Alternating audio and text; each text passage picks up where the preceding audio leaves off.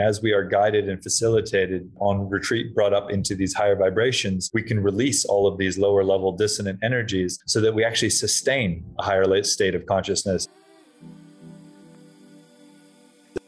Welcome back. Thank you for being here once again on Reconditioned with me, Lauren Vaknin. I really, really am excited for you guys to hear today's episode. Plant medicine is something that I have been really on a journey of looking into and delving into recently. They say that plant medicine calls you when the time is right, and I've certainly been called to it. And some of you will have seen my Instagram stories about my microdosing journey with psilocybin, and more of that to come. But this episode was so incredible. I'm so interested in people making businesses around things that can help heal the collective because that's what we need right now we all need to be doing stuff to help heal the collective. Um, so this is really interesting because I think plant medicines or psychedelics are one of those things that is really going to propel us to the next level of our spiritual evolution as a collective. So I'm excited for you guys to hear this episode. Spotify has a new thing now where you can rate the podcast and it doesn't have to just be on iTunes anymore, which is great because most of you listen on Spotify. Literally, it's two seconds. Just go to the top of the podcast underneath where it says Recondition with Lauren Vaknin, and there'll be some stars there. Feel free to click five stars if you enjoy it, which I'm hoping you do do. It literally takes two seconds, and I would be so grateful if you could do that. So let's get on with the episode, and we can hear more about plant medicine and psychedelics and how they can help us to heal the world. But before we go into it, a very quick word from our partners. I'm so excited to be working with Block Blue Light again. You guys know I talk about their blue light blocking glasses a lot, but I actually have new reason to talk to you about them now. So, a lot of you know we're renovating our new house at the moment, and we have decided to go ahead and kit out our entire house with anti blue light bulbs because of how damaging modern lighting is to our health and our sleep. We wanted to change everything modern houses usually have that we never question, but that are actually really detrimental to health. So, in this case, things like not having dimmers because they release such high EMFs, electromagnetic frequencies, or not having LED or fluorescent lighting anywhere, which seems crazy to everyone because that's just what we're used to. We wanted lights without damaging blue light but in rooms like the kitchen, I really wanted to make sure I still had enough light, especially living in the UK where it gets dark at 4 pm in the winter. And this was a little bit of a concern of mine because I still really want the house to be fully functional for modern living. But the Block Blue Light team created the world's first biologically friendly day to night full spectrum light bulb. And that's a lighting technology that really closely replicates the same visual color spectrum as visible natural light from the sun. And this sort of exposure to full spectrum light will increase energy throughout the day and uplifts our mood and increases overall well-being and of course these lights are super low EMF and low EMF is something I've become hyper aware of in recent years and something we're really trying to focus on with this house. So for rooms where we don't need lights that are as bright, we've opted for their amber light and taken their advice on things like having floor and table lamps. So after dusk we'd only have lights at eye height because our ancestors would have only had firelight after dusk, right? And no overhead lighting. And we know that when we mimic our natural states as much as possible, our health thrives. And we wanted to make sure we did this with our new home in every way we could. So they also created the first ever blue light free reading lamp that attaches to your book and it has three brightness settings but no blue light whatsoever so it won't damage my sleep in any way which is life changing for me because I read in bed every night. Now, this is the third season Reconditioned have teamed up with Block Blue Light because we all know that healthy eating is essential and all of that great stuff, but not enough people know of how important reducing our exposure to blue light and EMFs is. And I really want to continue sharing this message. Sleep optimization is key to health, and these products really maximize that. So you can go ahead and use the code LV20 at checkout on blockbluelight.co.uk for 20% discount across the entire range. Thank you so much to Block Blue Light. And now, an uninterrupted episode. Jonathan DePotter is the founder and CEO of Behold Retreats, a bespoke wellness service that facilitates journeys of self discovery and transformation, supported by the scientifically proven benefits of plant medicine therapy known to some as psychedelics.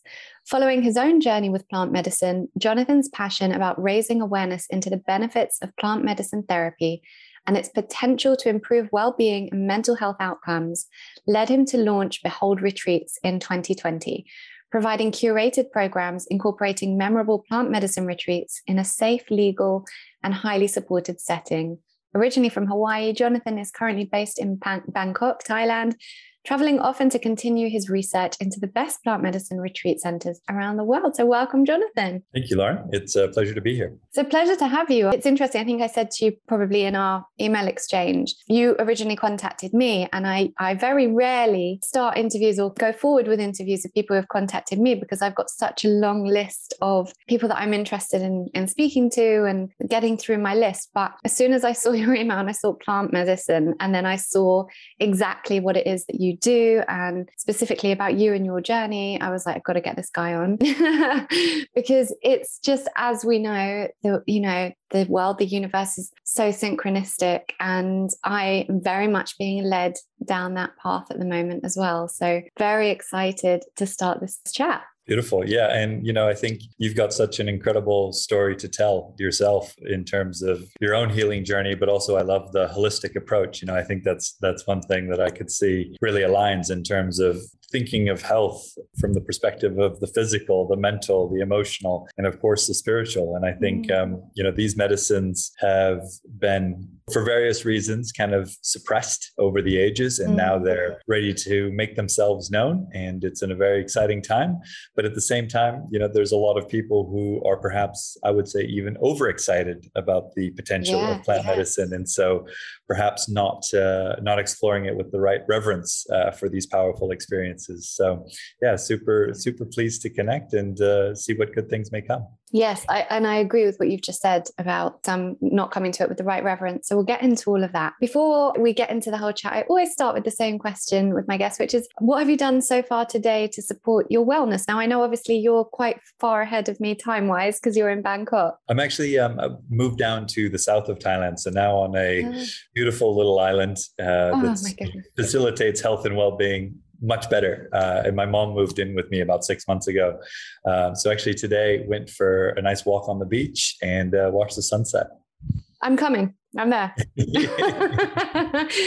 As I speak from my office in my very gloomy London house. you know, it's funny. There's um, as uh, it's just kind of things have kind of opened back up here over the last uh, month or two, and more and more people you kind of hear them saying that's it. You know i'm, I'm not going back. I'm going to have someone else pack yeah. up my house back home because i just i'm not going back.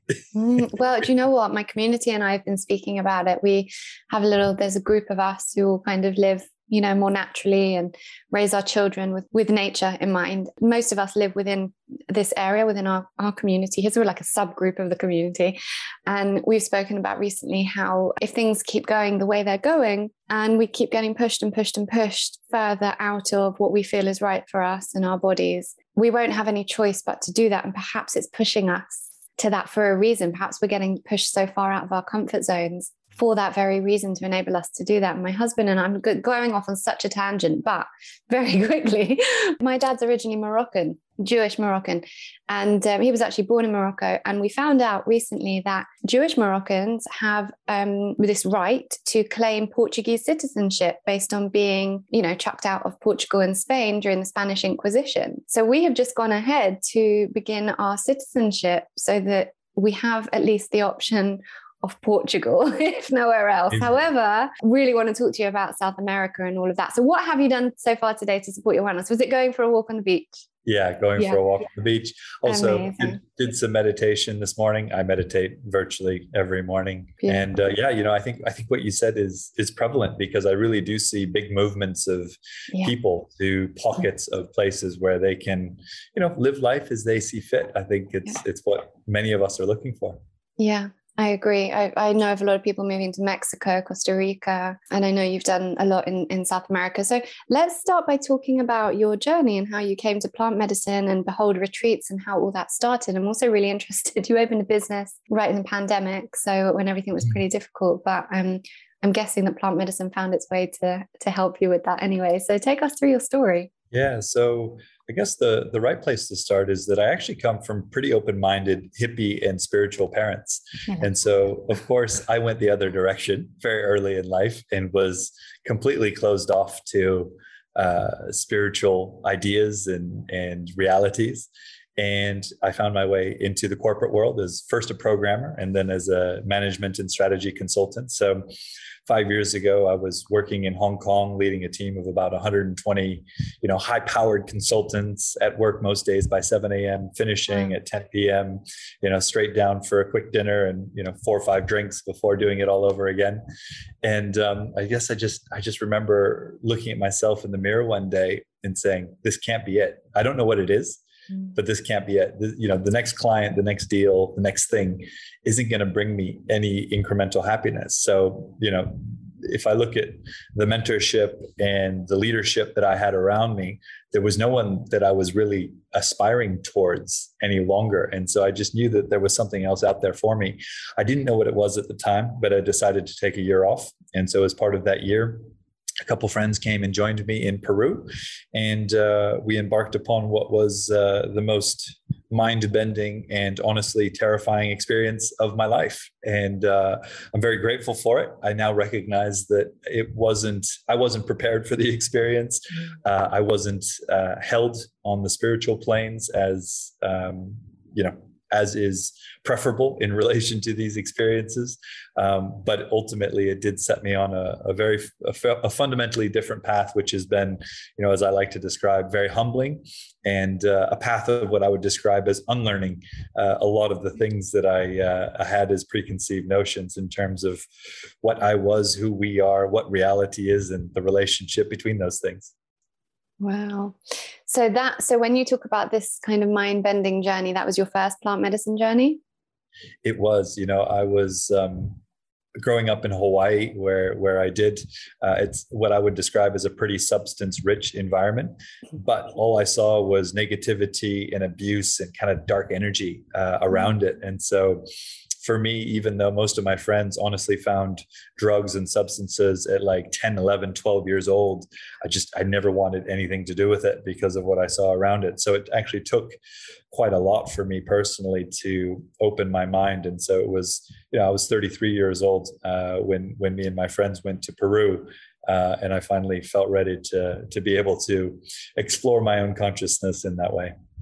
Right, because let's, you know, explain for people who are listening who don't have maybe a deep understanding of plant medicine and, or, you know, uh, maybe have that kind of view of psychedelics as something that was is dangerous and was outlawed. Um, it's it well, so I work with a South American shaman, and my understanding is that um, and I think everyone has their own understanding of this, and uh, perhaps I'm wrong.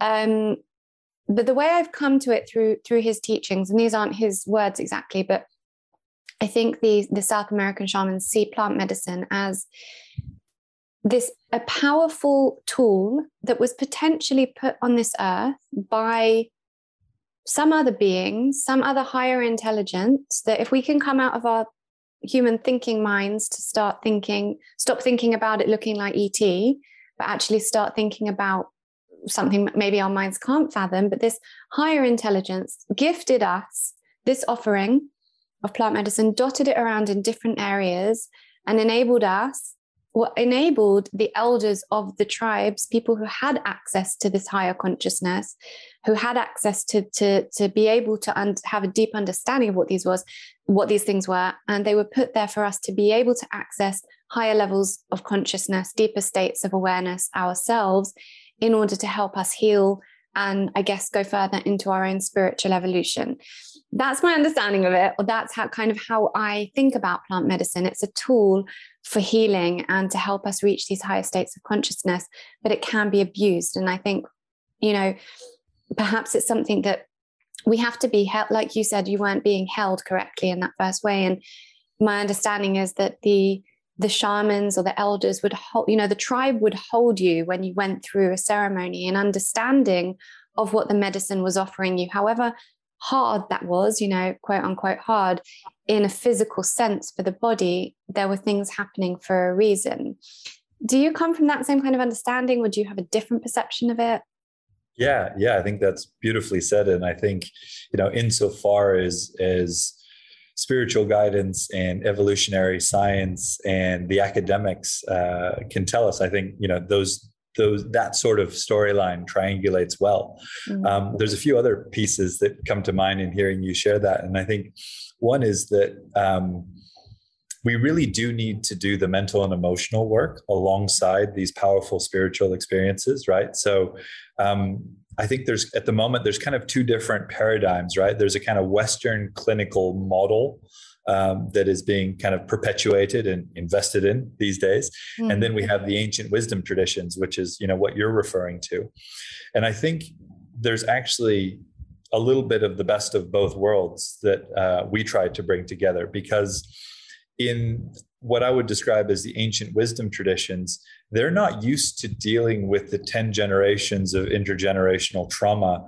that someone who's flying down from New York or London, you know, for a week long retreat in the jungle is actually bringing with them. Because, right. you know, as, as you said, they're used to doing these experiences and these rites of passage in the context and in the community and in the culture uh, that people come from. And so the container is a very different one than, right. say, a foreigner like you or I trying to bring themselves into these very powerful experiences. Because so, they all know each other and they know each other's mother and grandmother and great grandfather, and they know that that intergenerational, that ancestral trauma that might be within them so they can facilitate that. That's really interesting. Yeah totally and and it would you know over the course of a lifetime uh, someone from a given tribe or community would be participating in a number of these types of ceremonies over time and so there's this kind of i would say regular cleansing and regular clearing that's taking place within these uh, indigenous communities and tribes whereas you know in the west uh, dare i say we've been disconnected uh, for a while now, right? And and certainly colonialism has placed a lot of time and energy in trying to wipe out a lot of these traditions, which is why they've only survived deep in the Amazon and high in the Andes, where where colonial forces couldn't really reach them. So, you know, now we see this reemergence, and um, yeah, that's a large part of what we do is you know helping people on the mental and the emotional side, getting really prepared and teaching them the tools that could benefit them when it comes to the actual plant medicine work uh, because they are they are powerful experiences and so we do we do need to be ready so i've got a few questions from everything you've just said so the first one is like how who trained you then who where where did your your training and your because obviously like we're saying we need to know how to hold a person. Through the situation uh, through through the journey because it's a journey. It can be you know days long journey. So how how did you kind of get the tools to do that yourself? Let's start there and then i've got some other things i want to unpack from that. Yeah so the first thing that i would say is that i'm not a healer. I am not a facilitator. I'm not a guide. I am not a coach. Um, so while I have a pretty good sense of the valuable tools and gratefully i have been shown what does work and how to identify those people who are and we can go deeper into that people who are well placed to facilitate and guide these experiences. I don't do that myself. Mm-hmm. um, now my so own you have other people that do that within your retreats? Healers coaches therapists. Yeah absolutely. Mm. and shamans as well. So the um, i will share a little bit about my own journey. So i went on quite a number of retreats over about three and a half years. And I was really determined, you know, I, I felt like there was improvements to my patience, my empathy, um, my ability to, you know, just see things from a different perspective. But I, on intuitively, I still felt there was something missing. And so I was reading all the spiritual books, I was meditating, uh, I was attending meditation retreats, and yet still on on some instinctive level i just knew there was something that was just missing and so it, it actually um, three and a half years into my own pursuit uh, i was lucky enough to meet some private healers that i was able to make more progress with them in the space of two weeks than i had in the three and a half years beforehand um, and so there was a couple aspects to that one it was the mental and emotional Number two, it was working with a more powerful medicine. And number three, it was they were also healers in a different sense than some of the other experiences that I had previously been part of, in the sense that they were really able to bring a lot of the light and to transmute energy on on my behalf in a way that I had not previously experienced in my other uh, plant medicine journeys. And so, having been through that experience and contrasting it to some of the five star retreats that I had been to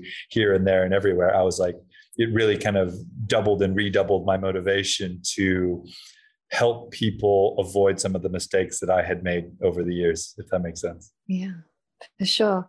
Um, so, you know, again, for those listening, wondering about plant medicine, because I guess in the 60s, we have this view of the 60s, people just use psychedelics to get high. And, you know, the Beatles were singing about it, singing about Lucy in the Sky of Diamonds and all that stuff. But it's so much more than that, right? It's not about getting high, it's not a drug, it's medicine. So, can you talk about some of the things, some of the the physical and mental um, conditions that people have been helped with? Because I know personally someone who who really suffered with PTSD from being in uh, the in in the army, mm-hmm. and um, he puts his recovery down to plant medicine. Yeah, so there's a few things that I like to talk about in relation to this, which is one of my observations is that I think it's a bit of an oversight that we tend to focus as a society today on what I would describe as the lower levels of consciousness. Mm. So when we come to when we talk when we talk about healing with plant medicine or psychedelics, we're often talking about anxiety, depression, PTSD, addictive disorders, you know, et cetera, et cetera. The list goes on. Um, and while, of course, you know, we want people who are suffering to to be better, um, fundamentally, I believe that we've actually set the bar for mental health in completely the wrong place. Right. You know, we, we've done so in the West after generations of war and trauma and intergenerational stuff. And so we've actually set the bar in entirely the wrong place. And yes, while these medicines, I think they are powerful in their ability to help people to get from a bad place to a better place, they are also capable of helping us get from a good place by modern standards to a much better place. Now, right. that takes a lot more in terms of the mental and emotional work. And that takes a lot more, I believe, in terms of the healing and the guidance. Um, and so we don't really hear so much about that in the modern media. Uh, what we hear about is people solving, you know, pretty dark problems, actually. Mm. Um, but I think the the broader opportunity for us collectively is to be lifting people up into what would be described as these mystical states of consciousness not just during these you know profound and potentially life-changing experiences but on a more permanent basis and so mm-hmm. as we clear out these lower level vibrations right the shame the guilt the fear the apathy the grief the anger, the pride, the envy. You know, all of us have many, many layers of these lower level vibrations stuck in our energetic bodies. And so as we learn the tools and as we are guided and facilitated and you know on retreat brought up into these higher vibrations we can release all of these lower level dissonant energies so that we actually sustain a higher state of consciousness. It's not just that we break through to universal love for an hour and then come back down to earth and you know next week we're flipping off the next guy in traffic but that we actually able to integrate we've been shown you know 3 miles down the path. We know what is possible in terms of uh, being in loving states of consciousness. And now it's our work to bring that experience back into what I call the 3D and to begin to make the baby steps in integrating that experience so that we can live from that place, live from our hearts, uh, and, and develop our intuition and all of these you know beautiful things that are possible in these higher vibrational states, not just on retreat or not just in the weeks that follow retreat, but on a permanent basis. Yeah, that was going to be my next question. So it's interesting that that's been your your point because yeah, we should be using these medicines to help us reach higher states of consciousness so we can help heal the collective. So it's not just oh something's wrong with you, go and do plant medicine. It's you know, let's just keep striving and striving and striving to reach these higher states of consciousness so we can get to this place of healing the collective and you know you mentioned intuition and i think that's one of the problems that's wrong with the planet um, I think that we're too far, and we have been for you know thousands of years over into the masculine, and we need to bring ourselves right back to the feminine, or to balance it out because we need both. But the, the issue is that you know we have this dominance of these like heavy, heady masculine traits with no room for nurture and intuition. And with intuition, we're able to access different ideas of what is needed for this planet in order for us to survive and thrive because you know otherwise we're not really going to survive for that much longer with the way we're going. Um, so i think it's just um, really this is kind of my point about you know the everyday person who is doing okay in life discovering this in order to kind of the more people that get to this place basically the, the the more we're reaching these states of consciousness that are going to enable us to heal on a collective level do you see because i see people I, i'm hearing about plant medicine a lot. Maybe it's just the circles i'm in. And also i hear that when plant medicine is ready for you it calls you. So i've been you know for me it's been calling me for a while. I have started in a small way. I haven't done yet a full ayahuasca ceremony which is my next um my next thing that i'm being called to. Um but do you, do you see a lot more people coming to this and being called to it? I think we have reached a, a very exciting tipping point. And you I, I, loved what you said there about healing the collective because I think that's so true. Um, and what we're fundamentally talking, I like to talk about this in physical terms. So when we have two frequencies in in physics, what tends to happen is, well, what does happen is that the lower frequency harmonizes up to the higher frequency. Mm. And I think this is fundamentally what's happening to us collectively. We now have probably some millions of people who are operating at a higher frequency. And so those are the people who I believe are going to, you know, have an exponential effect in terms of, you know, the people who they're influencing. And then there's this collective raising of, of vibration and frequency. And if I think back to thinking about me here sorry let me rephrase if i if i heard myself say that five years ago i would have laughed mm-hmm. and now i i fundamentally feel it hear it see it and believe it because health health i believe to be it's a vibration and so the more that we can raise our vibration the better the better off we are in terms of our our health across all dimensions and so you know i think the last couple of years has been such an interesting journey for so many because we've had this opportunity for the first time, I think, to speak about global health. And we haven't. We've we've talked for two years about global sickness. Right. Exactly. Um, and and and there's very little discussion about what global health might look like uh, being had. And so it's the it's these types of forums that are meaningful in terms of inspiring people to understand what's possible in terms of improvements to the human condition. Uh, because words like divinity or higher vibration or joy or love or peace are certainly not appearing in many of the other channels that we might like to hear them hear them spoken about. And if so, they do, they get labeled as new age or quack quackery totally totally and even even in relation to this field i mean if you go look at forbes or bloomberg or business insider you know these hard hitting publications and i and every time i see a new article being published that gets you know 10 million 50 million 100 million views the energy that's behind it is so limiting and and and dim and drab rather than you know speaking about what's possible in terms of improvements to the quality uh, of the human experience. Yeah um it's again so much to discuss there. What I, I always try to do when i'm doing these interviews like i'm thinking as the listener is thinking i'm wondering how people who have who are yet to know much about plant medicine are what their understanding of is of this right now. So when we, we're talking about how we can heal the collective through plant medicine, let's talk about why that's possible, what it is doing. Because again, my understanding is that it's helping us reach higher states of consciousness in a way that we're seeing things that we simply wouldn't have the understanding of without the help of these medicines. I've heard of people seeing the frequency of, of sound or hearing the frequency of color or experiencing this full body, full being love in a way that has never been experienced before in a way that enables them to literally just everything that they thought was important.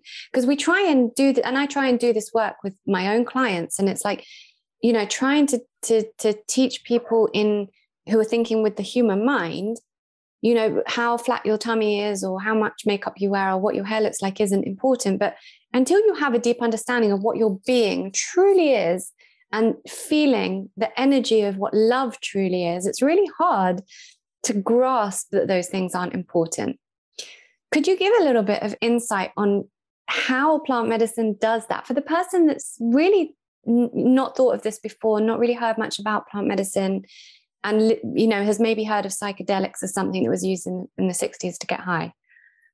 Yeah.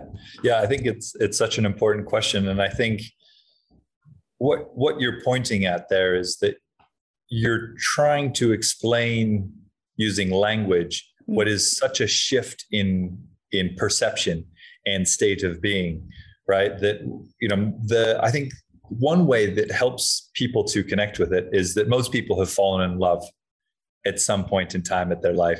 And the their emotional state was fundamentally shifted in terms of their experience of life right? In french they say la vie en rose right? You're seeing everything through rose tinted glasses. Right. and and so i think that's one example where i think people even if it's you know a couple weeks a couple months they've had this big shift in the way that they're seeing the world and even if they're working the same job in longer hours it, everything in life is easy because they're in love. And, and so they're super excited about seeing their love that evening. Now, what if life was like that, not just for a week or for a month during the honeymoon phase, but permanently? And so what we're what we're speaking about is being able to release all of these lower level things that are keeping us from our true joyous self, right? A couple of stats that I sometimes like to share is that, you know, I, I believe that pretty much 100% of us have been traumatized as children. Like, I genuinely believe that yep. to a greater or to a lesser extent. Often these experiences have been compartmentalized and suppressed away from our everyday waking consciousness, right?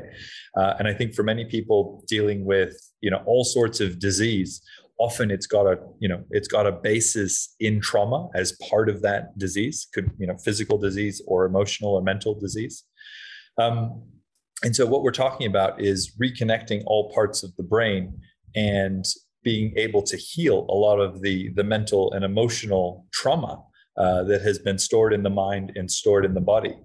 And so, you know, when we are able to release those energies, then we just change who we are as people and, and fundamentally improve our vibration and improve our perception of, of everyday everyday life. And so I guess the, the specific shift that you're talking about is what I, from what I would describe as from the mind and into the heart, right? And so that's from the rational states of consciousness into the mystical states of consciousness. And ultimately, when we were working with clients, um, that's something that we very much hope for them is to be able to access these um, these higher states of consciousness. And you know, there's peace and love and joy are three of those that are um, you know often spoken about and then there's you know experiences mystical experiences that go along with these you know like the interconnectivity of all things where we understand that all things in this universe are interconnected not in a sort of academic and mind-based sense but in a real experiential and spiritual sense mm-hmm. um,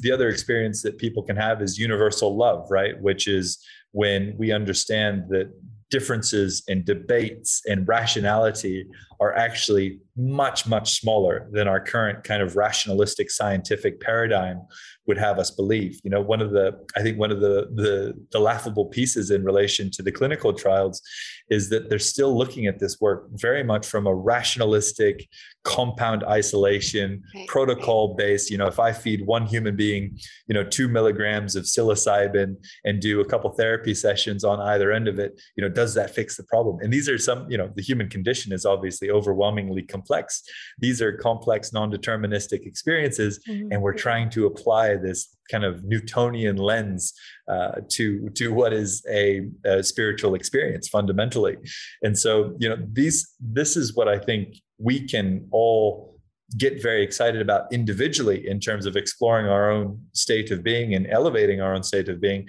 but also collectively in terms of what awaits us uh, when we are no longer focused on our differences and trying to debate right and wrong because we understand that there is no such thing as absolute truth that that you know these are like all things in life these are subjective experiences. And so perception is reality. And so we have to find new ways to love and honor one another without thinking that i have the right answers for you or that you might have the right answers for me. So i think we're very quickly moving towards a world where we need to become to recognize our own inherent ability to make decisions that are right for ourselves and respect one another for that yeah, or make decisions for the collective as opposed to this egocentric way of thinking about everything that happens with our bodies.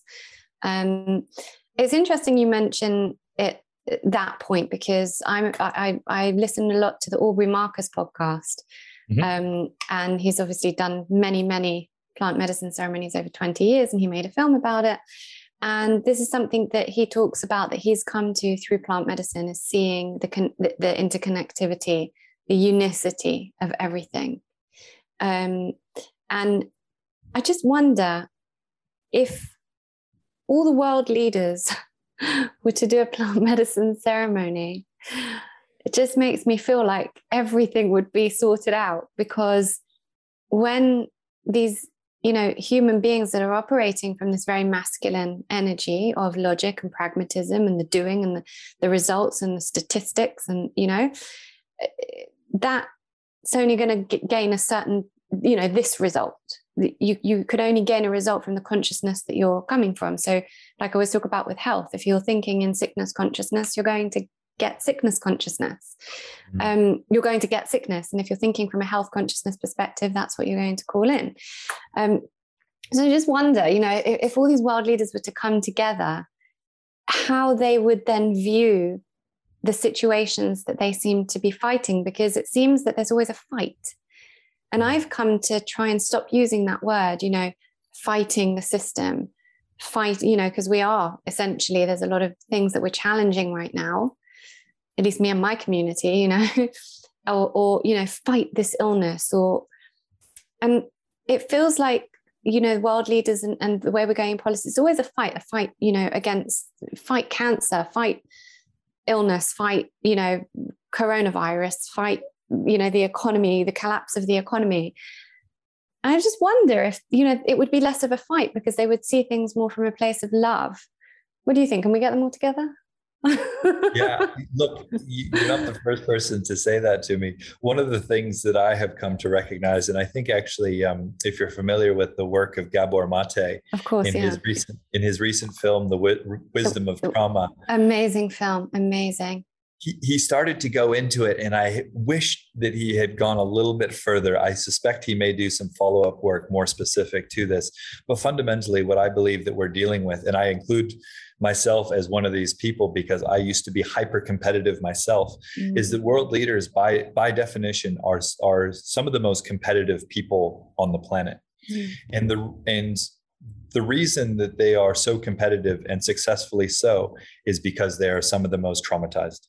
Mm. And so, because they are so d- disconnected from their internal selves, the only way that they can receive validation is from the external world. And so when I see, you know, now if I see the face of, you know, a Jeff Bezos or an Elon Musk, or indeed, you know, some of these world leaders, these are people who are so disconnected from themselves and i can see it on their face immediately that they just there's no end to the requirement for external validation in order for them to be made to feel at least whole mm. if not whole at least more fulfilled than they can do for themselves you know in in say a meditation session by the by themselves mm. yeah there's some profound thinking there especially as elon musk makes his way up to space it's like he's trying to kind of transcend that world and yet he needs to transcend it internally and we all do and that's where the freedom comes from mm. he can mm. go all the way to the moon he's still not going to experience freedom unless he actually finds that internally what I'd like to talk about is how the retreats actually work, where I know you do a few in different locations. Talk to me about the locations, you know, the details, like what happens. not yeah. just during the plant medicine itself, during the ceremony of the plant medicine, but what do you know? Where where do you stay? What's the talk me through the whole thing? Paint a picture for me. Yeah, sure. So with most of our clients, you know, when I first set up Behold Retreats, the motivation was really initially to help first timers have a better a better go at it than my first time. Um, but I've been actually also very surprised that a lot of people who have done quite a bit of plant medicine have also stepped through our program and, and our retreat. So there's two ways that we guide clients. The first is through a seven week program, which includes a one week plant medicine retreat. And the other is just a plant medicine retreat most of the clients that we support now uh, are going through the seven week program. So, the three weeks before uh, the plant medicine retreat, what we do with our clients is number one, we help them get really clear on their future self, right? So, we help them understand. Um, you know, we surface the limiting beliefs, we surface any of the emotions that are keeping them from that future self, right? And so that really helps set very deep intentionality because fundamentally, as we spoke about before, we're trying to release these lower level emotions, but we're also trying to rewire our patterns of mind. And so for most of us, you know, we've spent decades thinking in a very particular way. And so we've got a small subset of neural pathways that are overused. And sometimes we're talking to ourselves in not very nice ways. So we try to help our clients really understand, you know, what is it that's going on in their minds and try to arm them with tools so that when they come into the ceremony, uh, they're able to release these emotions and also begin to do some of this, uh, what I would call kind of uh, neurological rewiring. So that's a lot of what we do uh, in the three weeks before. Uh, depending upon, you know, where someone is at, we'll match them with a coach or with a therapist, depending upon what they'd like to work work on. And with, they step through our program. You know, there's about an hour, hour and a half uh, of work uh, each day for the three weeks before retreat.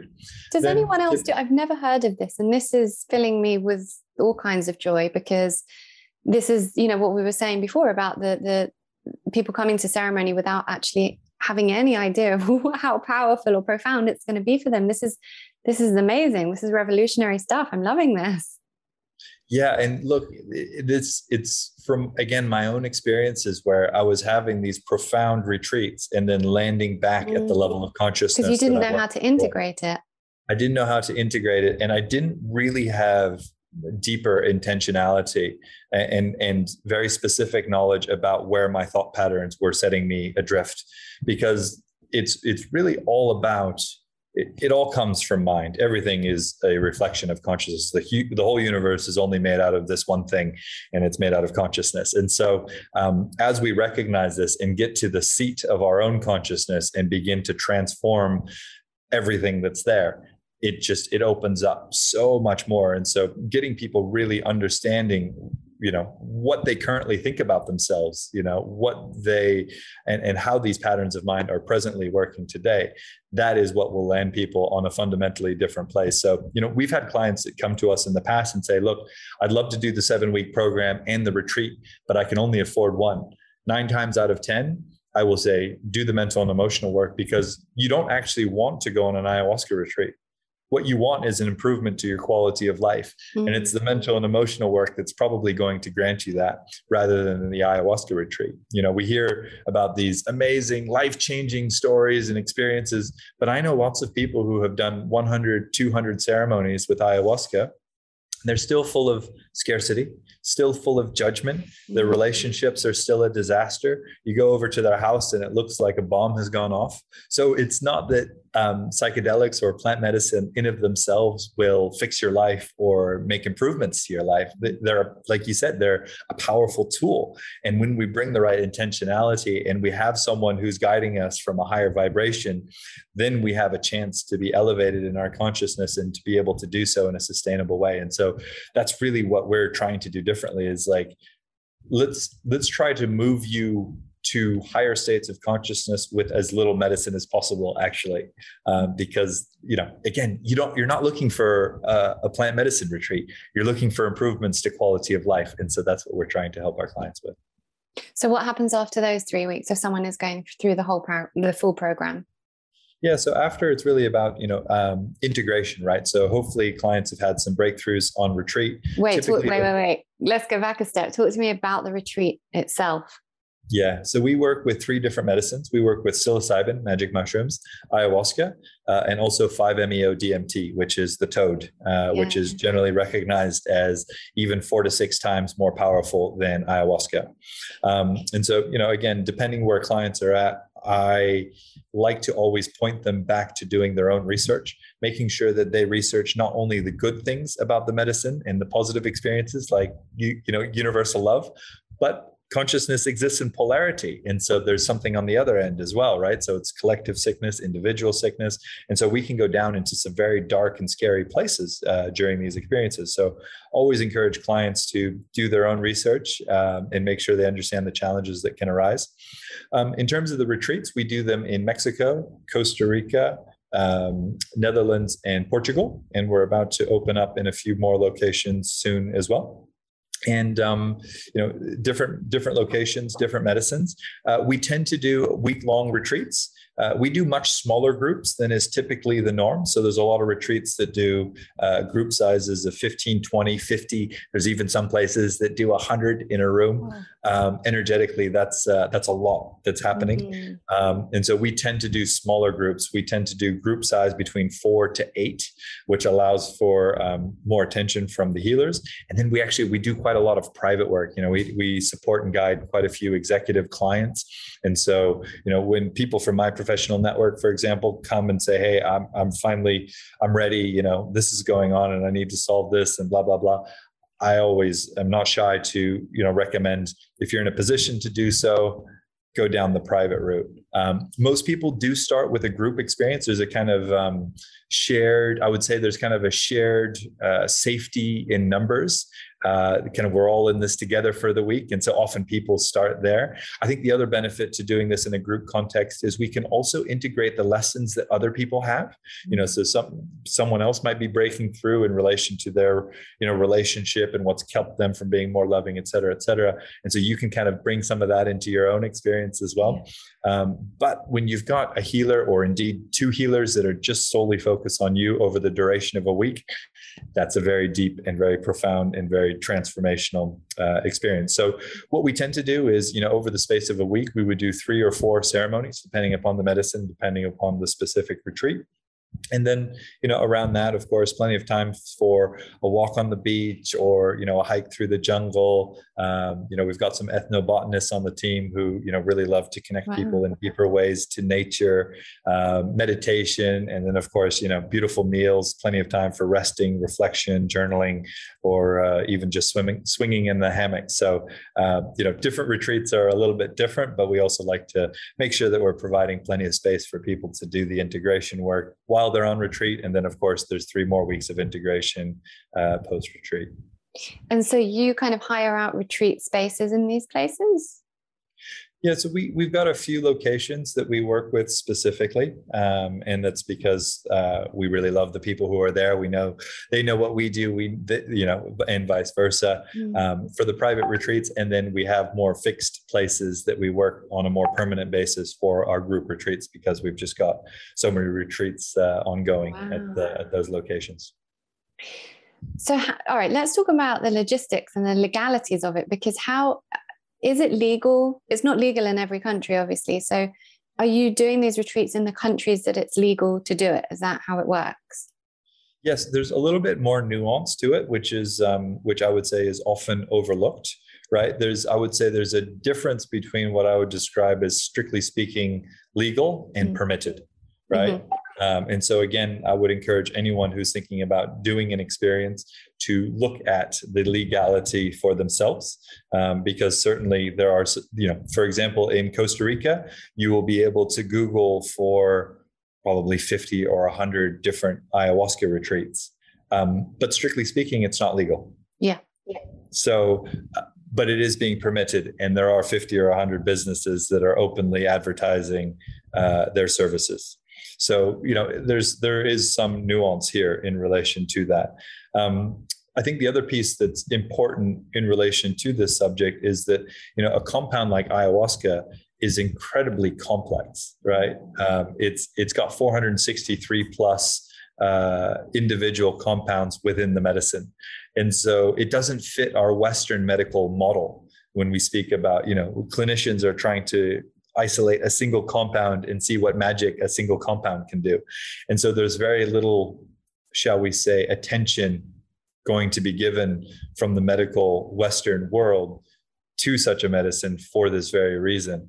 Um, and so it's interesting to see the western model take one approach where clearly people are traveling and spending you know many thousands of dollars for experiences with natural and more spiritually oriented uh, retreats and shamans and healers. And here comes the Western medical model, completely ignoring ancient wisdom traditions with thousands of years of understanding behind them and thinking that they're going to you know put a whole bunch of psychedelic therapists through an 18th month training and then you know buy some nice candles and rent out an office in midtown and that's going to solve uh, people's deeper spiritual problems so it's it's very interesting to watch the whole ecosystem evolve you know it really is yeah you you spoke about dmt and um, it's interesting i've seen a few studies about dmt and how um, we know that now that our own brains can produce it through going through deeper levels of meditation and experiencing these higher levels of consciousness. Do you think yeah. that the plant medicine helps you to access it or helps you to have an understanding that you can access it and therefore you can access it because our brains can make DMT? So, is this plant medicine here to show us that it's already in our brains and we can get to those states? Yeah, I think um, you know. I think to tie this back to what you said before, um, what's interesting is that you know if we wind back 100 years ago really we were working with psilocybin then along came this more powerful messenger ayahuasca and now more recently emerges this 5meo dmt which is four to six times more powerful now the spiritual interpretation of that for many healers is that we are further progressing in the wrong direction. And so the messenger needs to become more powerful in order to give us a chance at rebalancing, mm. uh, you know, how much, how, how how disconnected we are from the feminine energy on a on a collective basis right as you as you shared before so um, yeah i mean i think you know for most of us in the west uh, the trauma is so deep and often our physical bodies are in such a bad state by virtue of diet and you know calcified pineal gland that actually activating our own endogenous DMT. And I saw that you're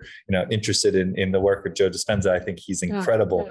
Uh, in terms of the work, the work that he's doing, uh, in in especially you know because this is you know when we talk about plant medicine these are powerful experiences right? It's not for everyone. Um, it, it, but the, the, the analogy that comes to mind is it kind of uh, you know blows the blows the the door off the hinges in terms of like opening like detoxifying the the physical body right? A lot of the times ayahuasca in particular is working a lot on the physical body and also the decalcification uh, of the pineal gland. So you know if for example someone was to open up youtube and start to watch one of joe dispenza's uh, you know dmt um, DMT meditations, I suspect that quite a small percentage of the population would actually be able to feel any of their own endogenous DMT coming up through the you know up through the spinal cord and into the pineal gland just because the physical help is just there. This you know the the the alignment in the spine isn't there. And so um, yeah just the the sensitivity in the system uh, is is just fundamentally not there And because um, we've damaged our pineal pineal gland so badly with these stupid thermometers poking our third eye the whole time. Indeed, indeed. And so, you know, I think if uh, if someone was to go through if someone was to go through a 10 day fast and then on top of that go and do a meditation retreat and then uh, and then go do a um, uh, a Joe Dispenza endogenous DMT meditation, I think they'd have a, a you know a, a, 10 times or 100 times better chance at a very profound spiritual experience relative to you know your average person driving home after a stressful day and giving it a go do you have specific are there any people that you ha- like is there an onboarding process where you might look at someone and say you're not ready for this or you would just you would say we don't recommend the medicine for you at the moment or the, you know the, the ceremony itself Yeah, so our both of our um, sales sales team members are very experienced with medicine, and so they're the first uh, they're the first catch. So I would say we probably turn away about thirty percent of clients who are wow. pretty eager to to move forward.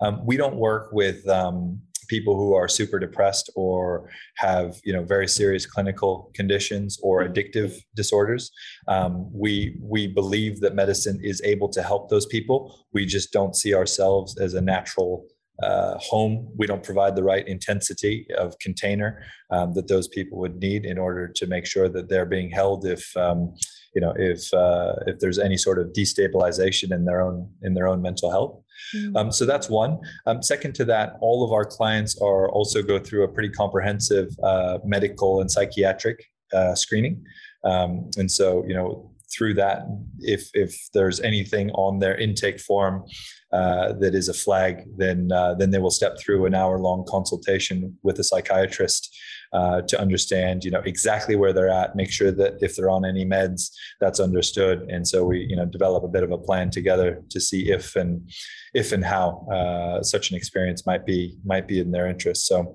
yeah we, we do quite a bit to to make sure that on our side of the fence we we are um, screening out uh, the people who th- this might not be the right thing for. Uh, and then, as best we can, we try to point them in other directions, right? We're very blessed to be uh, networked in with people who really do understand um, the various rabbit holes within this ecosystem. And, you know, there's actually a lot of clients who would be screened out by an organization like our own in terms of you know maybe they're suffering from symptoms of psychosis or bipolar etc but there's actually now clinical trials uh, that are working with bipolar that are having some of the the biggest breakthroughs and so you know if you're working with some of the best healers in particular i believe that you know virtually all of these um, afflictions can be healed with the right sort of support and guidance. It's just that given that we're a, a small uh, relatively new and commercial organization, we need to be very careful in terms of um, making sure that we're only bringing clients through our ecosystem that we have the highest possible chance of um, actually bringing to a to a much better place in life. Mm. And just before we wrap up, I'm I'm just interested to know in terms of the business side of it. I'm I'm very interested in you know intentional entrepreneurship and businesses that are here to to serve the collective which is what yours is doing. So from a business perspective how challenging was this for you to get off of? Because it sounds like you've got like you say a whole ecosystem a whole network of things going. You've got you know retreat centers in four different countries. You're living in a different country to that altogether. You've got salespeople. You've already got you know a, a load of private clients.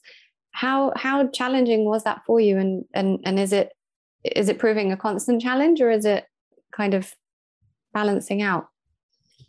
Yeah, I guess the first thing I would say is it was far more challenging than I imagined. It's mm. been quite a, a spiritual journey uh, in its own right.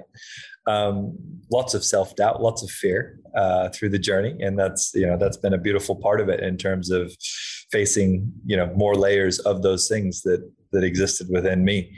Um, but uh, but fundamentally, I've been very blessed to have amazing mentors and an amazing team, and so you know we've uh, we've been able to to come through this journey together and and turn the corner in terms of. Um, you know the the business basics, as I like to say it. You know, I, I often say to the team, even if we set up this business and we help only one person, it makes it all worthwhile. And we've been able to help many hundreds now. And I often describe all of the business stuff, you know, the marketing, the sales, the spreadsheets, the all of this stuff. That's just yeah. like I just I describe it as it's the nonsense in the middle that needs to happen in order to be able to help people. yeah, totally. Yeah, I get that as well. yeah and so and so yeah we've been um, we've been very fortunate to um, to really be able to help some some high impact people and to help them get more clarity and more passion in their lives in terms of you know the beautiful things that they want to do in this world. And so you know for me personally it's it's never been about the commercials. It's been about helping people and providing amazing containers for people to do deep work. And then you know for the next step for us actually is um, is moving to a decentralized business model. So at the moment i'm the i'm the founder and i and I own 100% of the company, but the plants have shown me something very different. Uh, and so, you know, our job is made easier by virtue of taking guidance from uh, that higher power and just you know staying in tune with that and um, making sure that we're we're guiding the business in alignment with the demands that are being made of us. I love that. And so, how have you reached those people? You said high impact people, hundreds of people you've helped. Do you think you're being guided? I mean, you know, on a spiritual level, that your kind of your vibration is so high that you're calling the people in, or has there been a business model to it, or is it conflation of the two? Question. Look, I think uh, I think everything is is in divine order, right? I, I think there are people who resonate with our message, and um, you know, I, I would say often the, the types of clients that we approach do appreciate a more rational description of what's happening in relation to these experiences. Uh, I also try to put good information out there in terms of what to look for in relation to choosing an experience and why you might choose A versus B versus C. And so, you know, I think um, we're we're reach you know i think it's inherent within the human condition to want to be better. And so as this topic gets more and more airtime and people realize oh there's something here that i can improve myself then you know you know i don't think that there's a requirement to be competitive in this space because I think each of us can gravitate towards the types of clients that we want to serve. And the plants want a decentralized model, inter- business model, and ecosystem for this. And so the people who haven't received that message yet, I think will in due in due course in doing their own work. And so, you know, again, like I shared, there's lots of people with negativity and judgment and scarcity, but I believe that there are larger evolutionary forces at play that will uh, allow this ecosystem to evolve in a way that's really beautiful and has the highest interests of all uh, in consideration. I believe that too. I think that's a, a wonderful note to end on. So, are you ready for the quick fire round? I am. Everyone does the same one at the beginning, which is um, wellness is higher vibration. Oh, I love that. No one's ever said that. What's the best advice you've ever been given? A ship is safe in harbor, but that's not what ships are for. Oh, that's really good. Might use that. um, a question you ask yourself the most? What's important today? Hmm. What do you know to be absolutely true that others would disagree with? We are all one. Absolutely. And lastly, name three public figures that need plant medicines in their lives. oh, wow. I would start with Putin. Oh, God, yeah. Boris Johnson. Be a great party. And I'm going to go with Xi Jinping. I think Biden's over the hill. He's too late. Oh, right. Okay. Yeah. So I would have said Kim Kim Jong Il.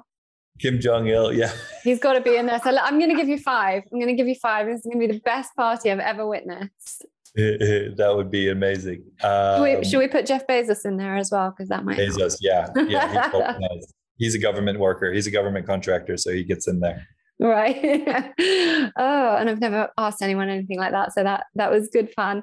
Jonathan thank you so much. Can you remind people where they can find you and behold retreats and how they can get more information about the retreats? Yeah sure. Come check us out on behold-retreats.com and um, unlike many other businesses there's no book now button on our website. You have to speak to a real human and we'll see if you're fit for us and we'll see if we're fit for you.